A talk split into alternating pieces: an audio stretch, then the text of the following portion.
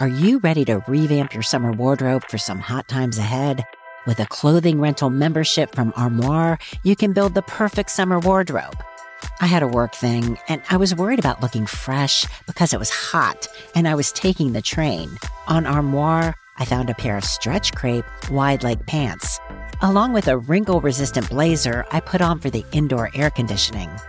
I don't want to brag, but I looked and felt great. I don't need to wear business casual very often, and I don't want to clutter up my closet. So I'm returning the clothes and choosing other styles to wear. They'll show up at my door in as little as two days. Right now, my listeners can give Armoire a try and get up to 50% off their first month. That's up to $125 off. Just visit armoire.style slash dating while gray. That is armoire.style. A R M O I R E dot style slash dating while gray to get up to 50% off your first month and never worry about what to wear again. Try Armoire today. It's summertime, and I am upgrading my wardrobe with high quality essentials that will last beyond the season. Quince is where I'm finding luxurious items without paying luxurious prices. Quince prices are 50 to 80% less than similar brands. That's because Quince partners directly with top factories to cut out the cost of the middleman and pass the savings on to customers like me and you. Even better, Quince works only with factories that use safe, ethical, and responsible manufacturing practices, so I can feel good about getting high quality items that last longer. Like a washable silk skirt and cashmere tee I got, along with a new carry on hardshell suitcase, color gray, of course. Upgrade your closet this summer with Quince. Right now, go to quince.com slash dating to get free shipping and 365 day returns on your next order. That's Q-U-I-N-C-E dot com slash dating for free shipping and 365 day returns. Quince.com slash dating.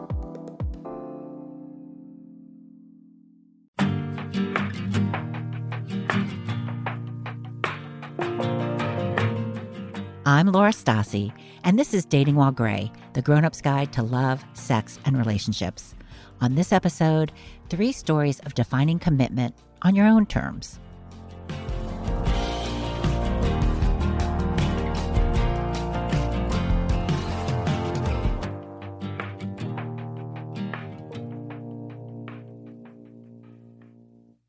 My Aunt Mary Jane was divorced the first time around and widowed the second time. Then, when she was 79, she got married for the third time. And like she did in her other two marriages, she took her husband's last name. I think of Aunt Mary Jane as a strong woman ahead of her time, but she did choose a very traditional way of expressing romantic commitment. She got married, changed her name.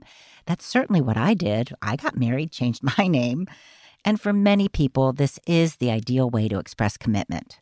According to one study, people 50 and older who identify as lesbian, gay, bisexual, or transgender are more likely than younger LGBT adults to choose same sex marriage over simply living together.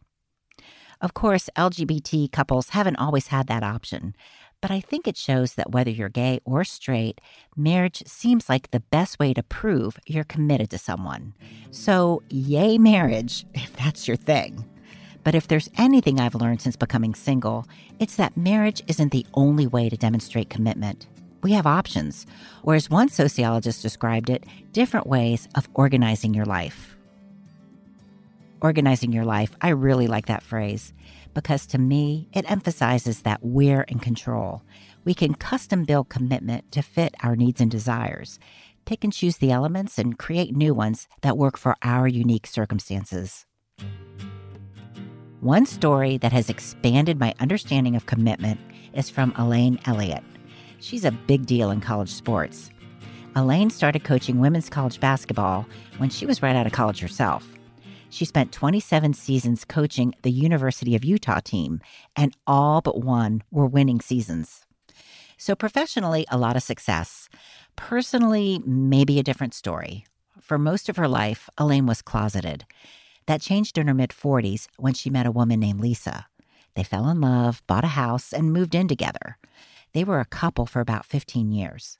And then they broke up, separating into different bedrooms so they could figure out next steps. But the end of the romance did not mean the end of Elaine's commitment to Lisa, especially when Lisa needed her most. She had been having um, issues with what we thought was a rotator cuff. She sort of just had shoulder pain. So she went to an orthopedic uh, doctor 1st mm-hmm. and he did an x ray.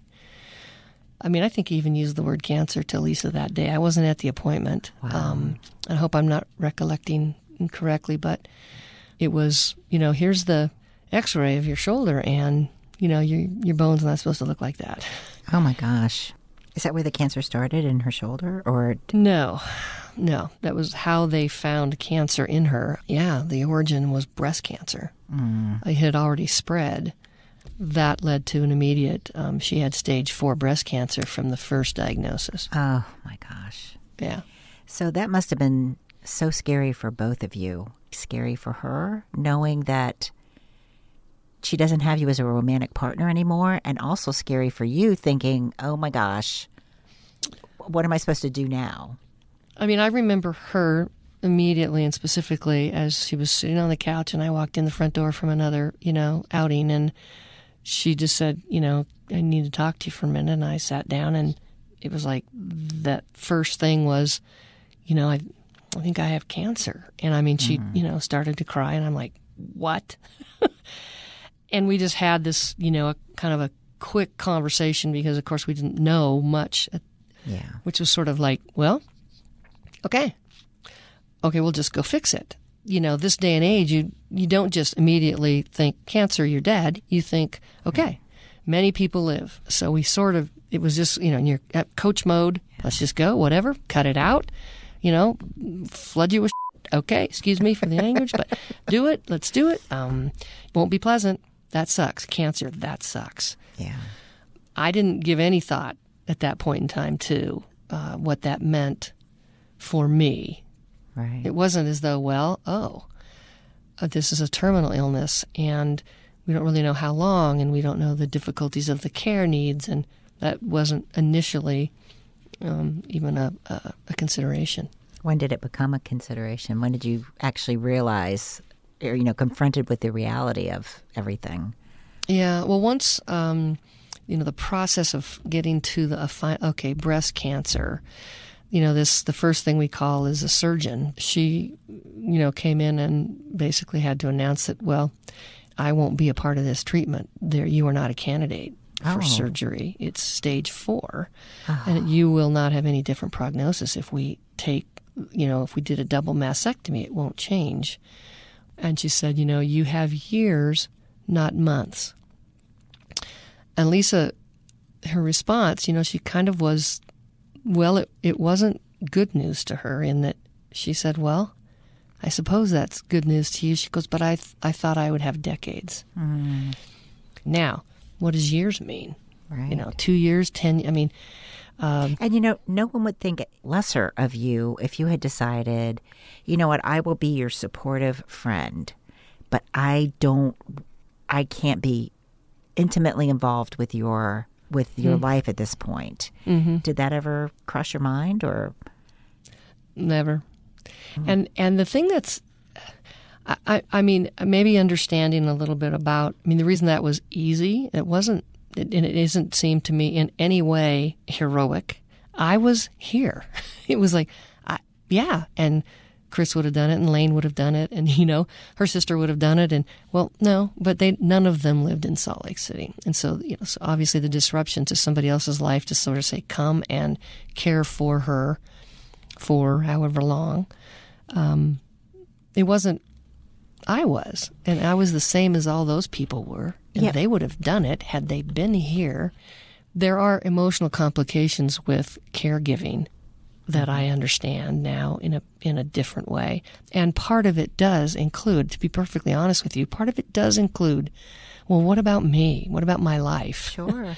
I was going to just say that you you talk about the friends that were out of town. Um, it would be too disruptive. It would have been disruptive geographically to them, but in many ways, it was as disruptive to your life as well. I'm not even sure why I why I kind of thought, well, I think God, that might only mean you know, a couple years. but I didn't also think that it was some sort of you know decade long commitment to you know a terminal illness either. So maybe if I'd known that, maybe I a couple years is not very long, and she doesn't have very long. Any I I would never not do this. I would never not help her. I would never not stay in this you know in this space in her life.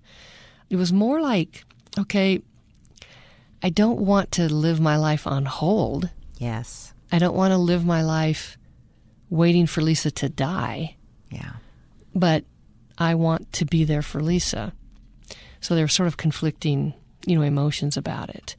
But then sort of my my questioning about my life came at about three years in where I said I you know, I, I just I, I have to get busier. I have to find something for me to do that makes me feel like I'm moving in some direction and not just, you know, um, waiting. Yeah. Yeah. So I actually, um, I actually left for six months for a job Oh wow. um, in California from like September, maybe August till the next March.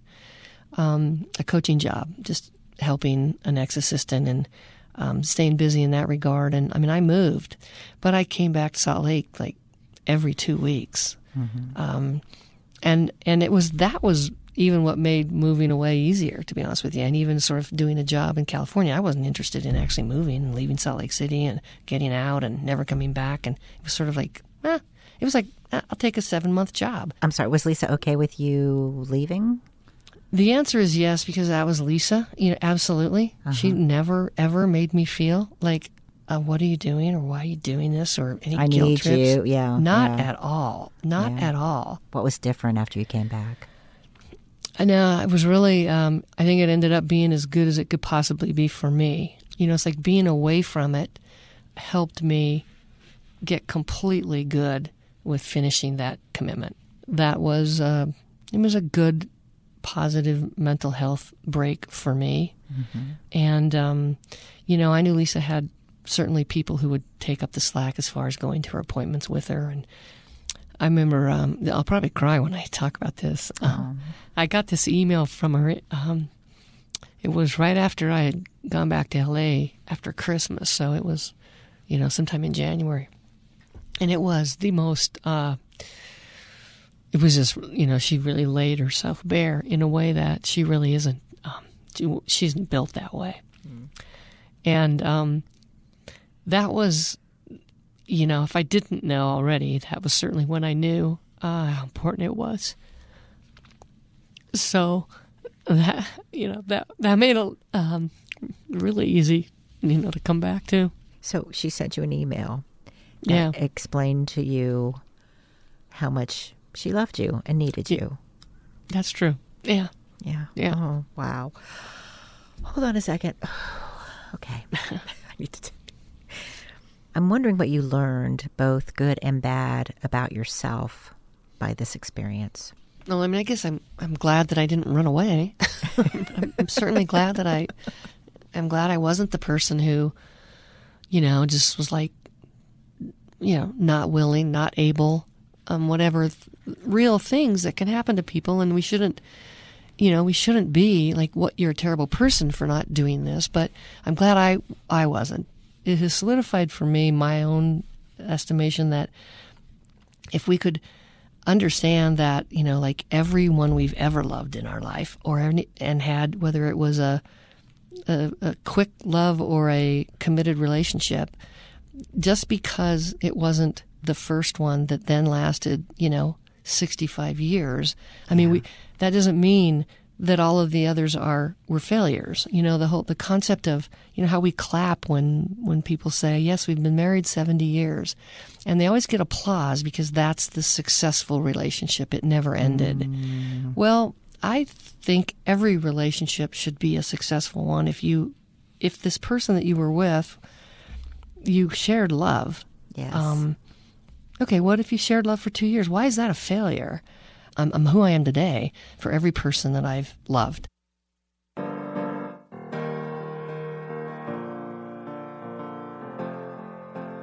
I think it's natural to assume And we may even be relieved to assume that responsibility ends when the romantic commitment ends. That didn't happen with Elaine. She was dedicated to Lisa after the romance was over. For Elaine, that's what commitment is.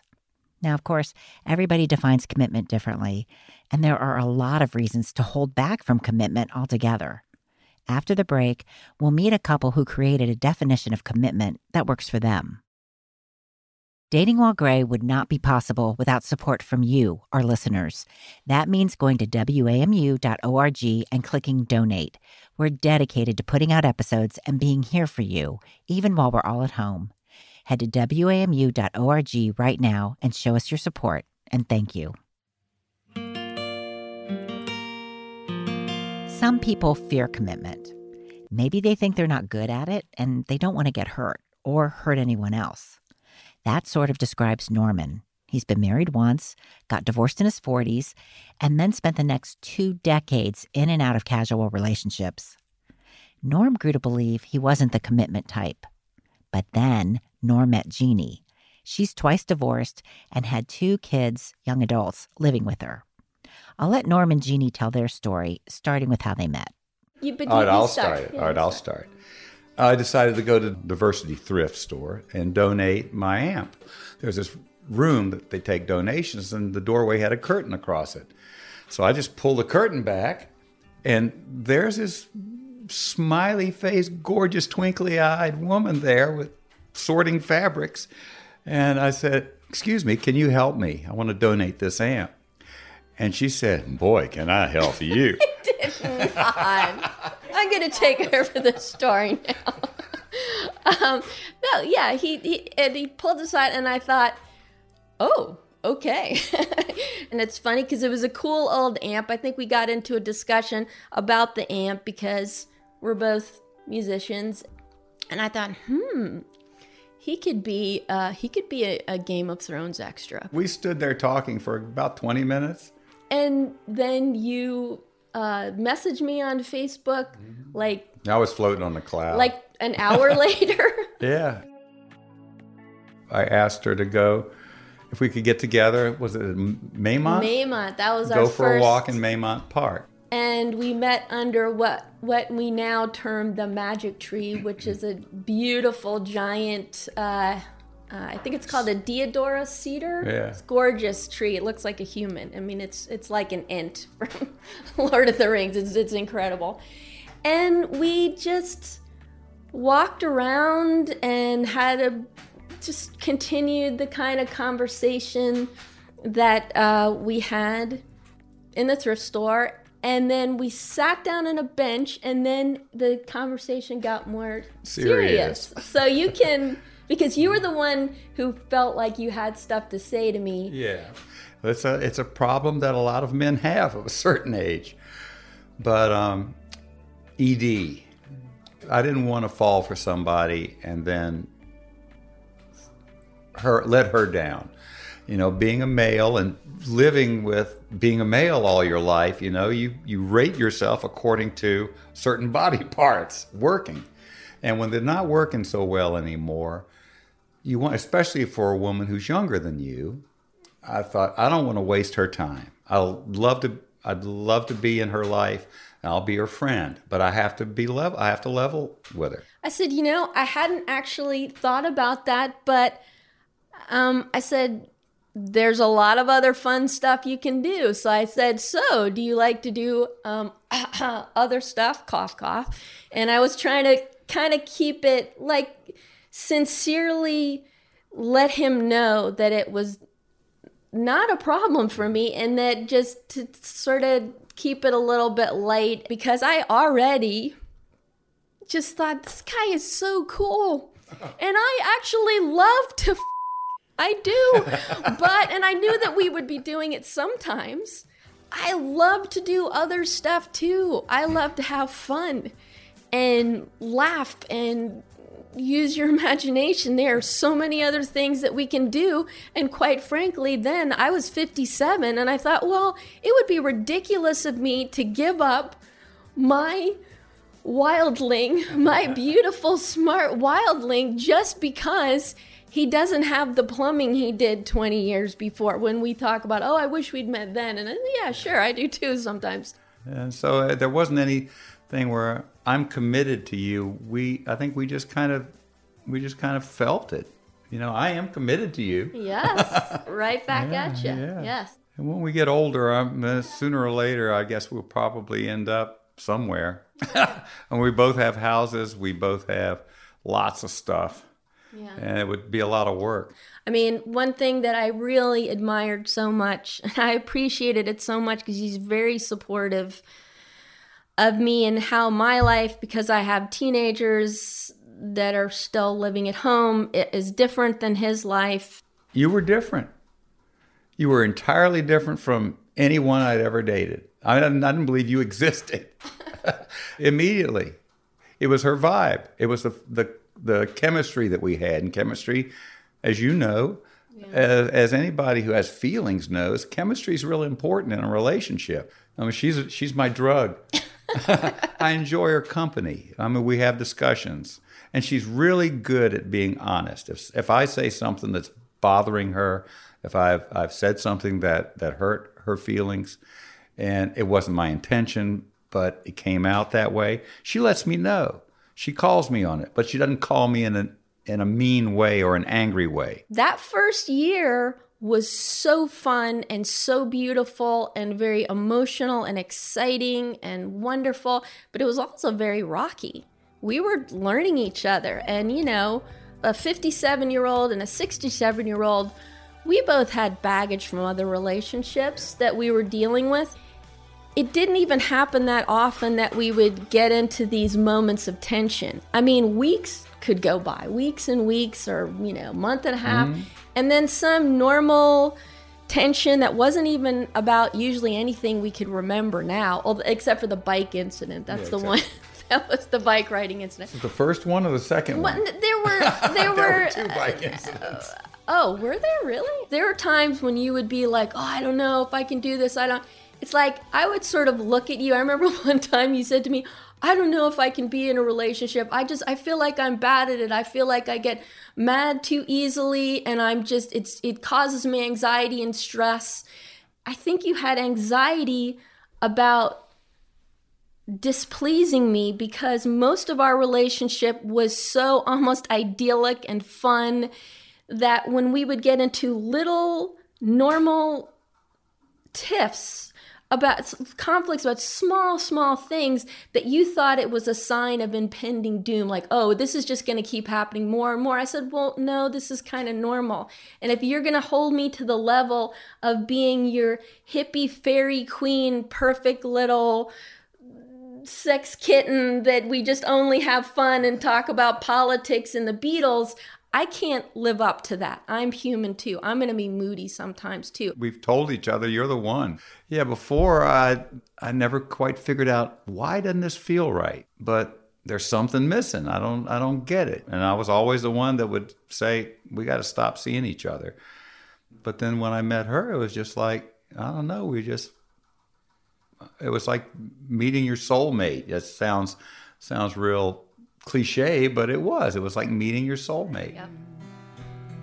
All I do is dream of you. I'm holding you closer, it seems. Look in my eyes, do you realize I'm lost, lost in a dream? Norm wrote the song you're hearing for Jeannie. Not only do they have fun together, but Jeannie serves as Norm's muse. Norm and Jeannie have been together for three years now. They're not married, they're not living together. They've never even said out loud the C word, commitment, until I interviewed them. But you heard them, they're committed. The relationship they've built together works for them. Lost in a dream. We've got one more story about what commitment can look like. It's from Diane Rehm, and it's both old fashioned and modern. We'll be right back. Look in my eyes, do you realize I'm lost, lost in a dream? And repeat that. Lost, lost in a dream. Lost, lost in a dream.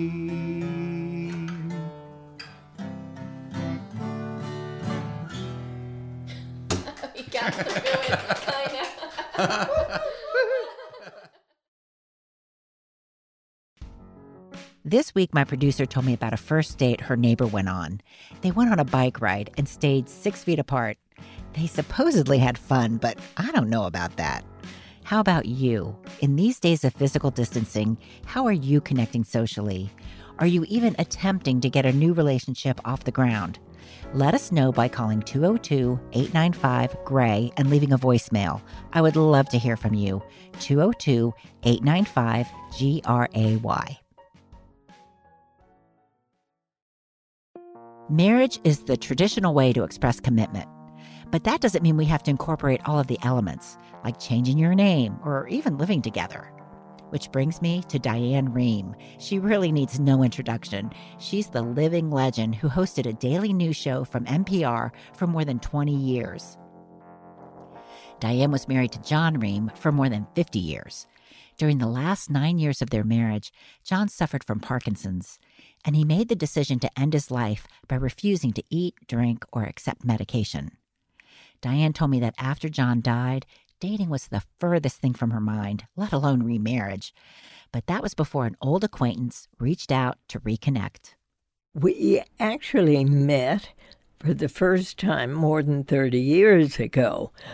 We had a mutual friend, and we were both at his home, and he was with his wife. I was with my husband, and we barely said two words.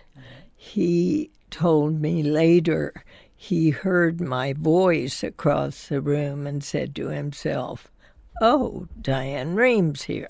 Oh. But we did not chat, and there was no connection whatsoever.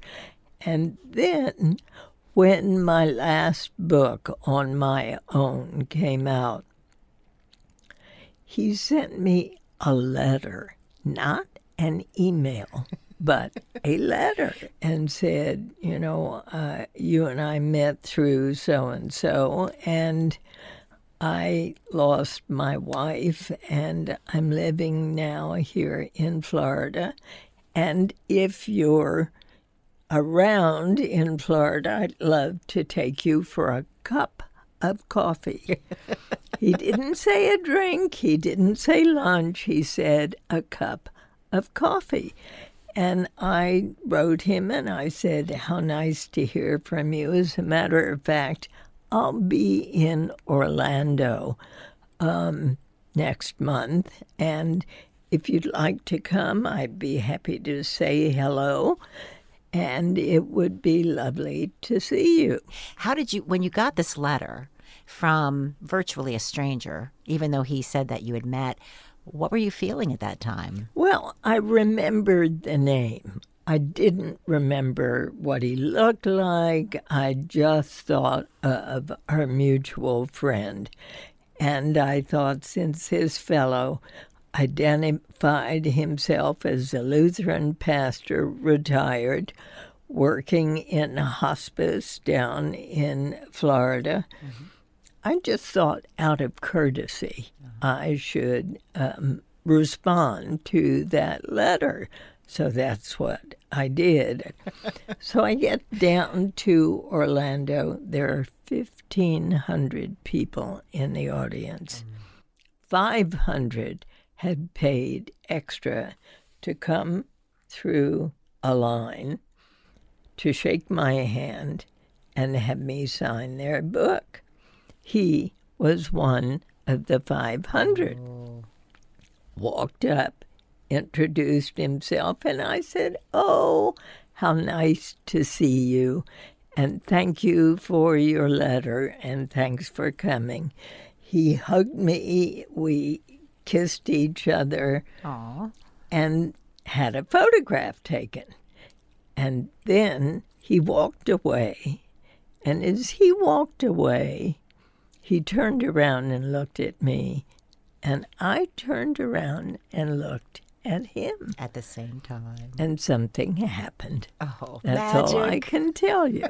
That's all I can tell you. You know, I've been looking for magical moments. Everybody kind of laughs at me when I'm thinking it, there's so much element of timing and magic involved, I think, in falling in love. Absolutely. Oh. Absolutely. And I certainly cannot say I fell in love at that moment, but he's a tall, wonderful looking man and very gracious and just warm. And I felt a lovely connection, but certainly not love. Right.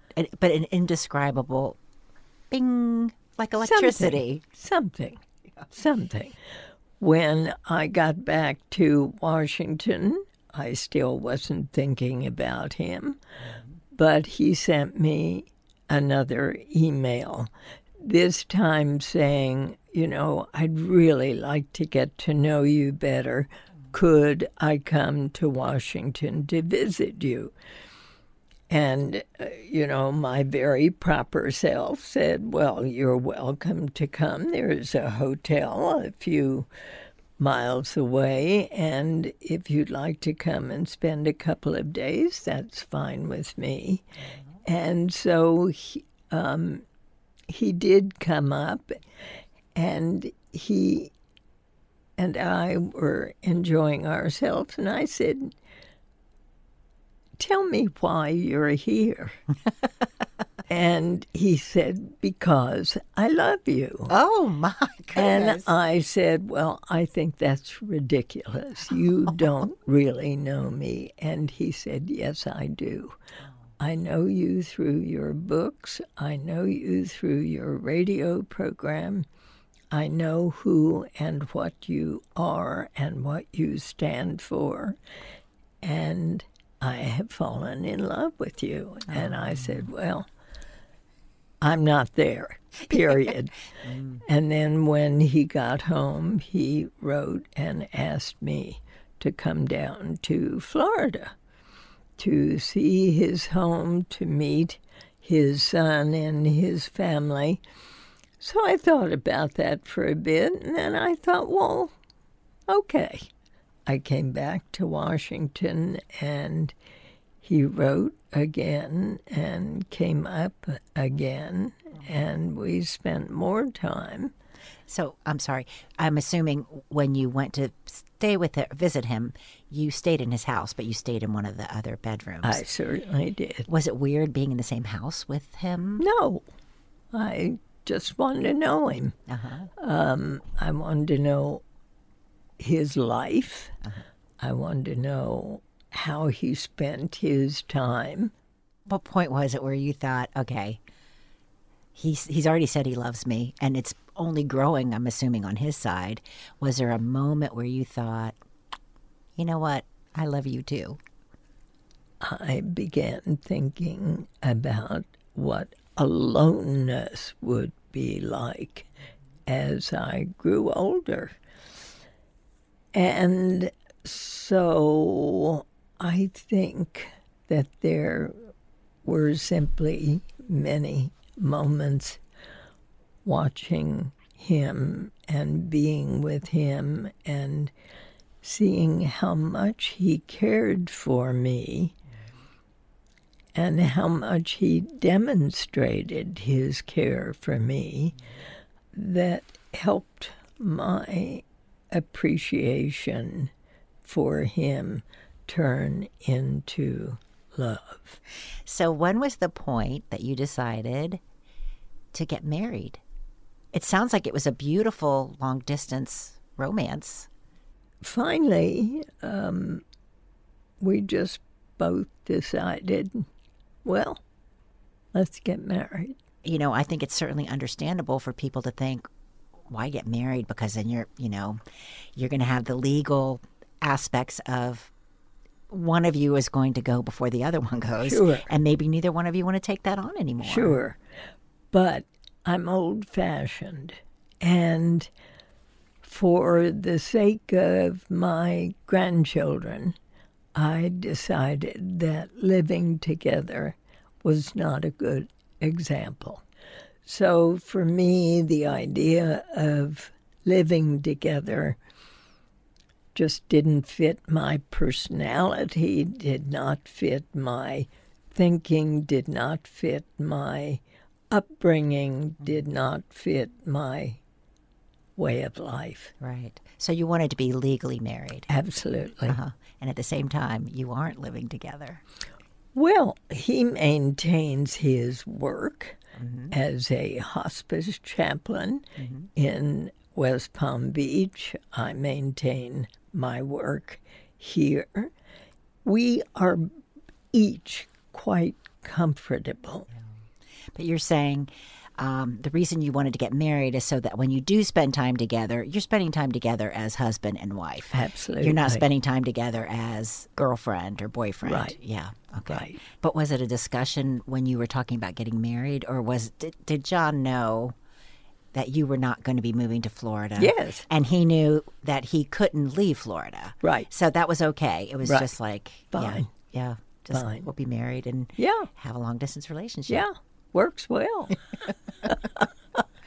I can see that there will be some times where it's nice to to have you know to know that you've got this partner, but that you both you know you had full and complete lives when you came together. Exactly. So there's no need to have to um, you know compromise on who you already are. Exactly. Has there ever been a moment where you thought, "Ugh, I wish you were here"? Sure. There are times when I say, Oh, I wish John were here. I miss him. Mm-hmm. Um, but I'm still absolutely happy the way things are.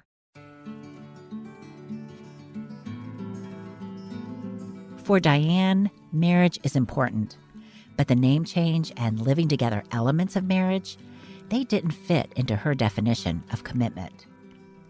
Diane's become an advocate for talking about end of life issues and the right to die on one's own terms.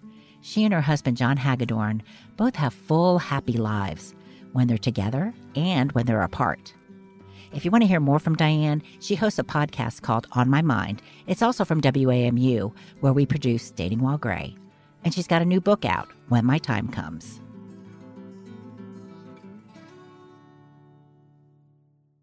You know, when I got married, I happily took my husband's last name. But before my divorce was even final, I gave it back. I legally returned to my last name, Stassi. It did feel a little weird at first. I had been known by my ex's last name longer than I had been known by my own.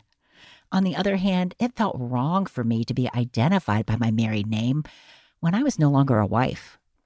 I don't think I'll ever change my name again, but I did leave room for a hyphen. I think marriage still feels like the ideal expression of commitment for me, but who knows? After all, it takes two people to agree on their definition of commitment.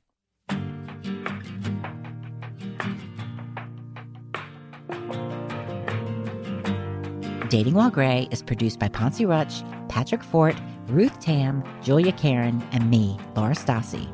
Our theme music is by Daniel Peterschmidt, and Patrick Fort mixed this episode. WAMU's general manager is JJ Yore, and Andi McDaniel oversees everything we make here. We'd love to hear from you. Send an email to datingwhilegray at wamu.org or follow us on Facebook. Search for Dating While Gray and like our Facebook page. Or you can see what I'm up to on Twitter at Dating While Gray.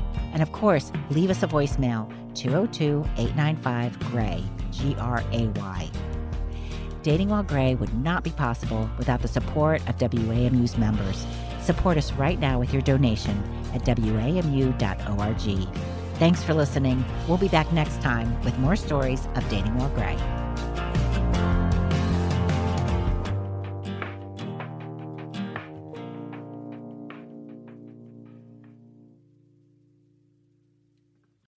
When you need mealtime inspiration, it's worth shopping Kroger, where you'll find over 30,000 mouthwatering choices that excite your inner foodie. And no matter what tasty choice you make, you'll enjoy our everyday low prices, plus extra ways to save, like digital coupons worth over $600 each week. You can also save up to $1 off per gallon at the pump with fuel points. More savings and more inspiring flavors make shopping Kroger worth it every time. Kroger, fresh for everyone. Fuel restrictions apply.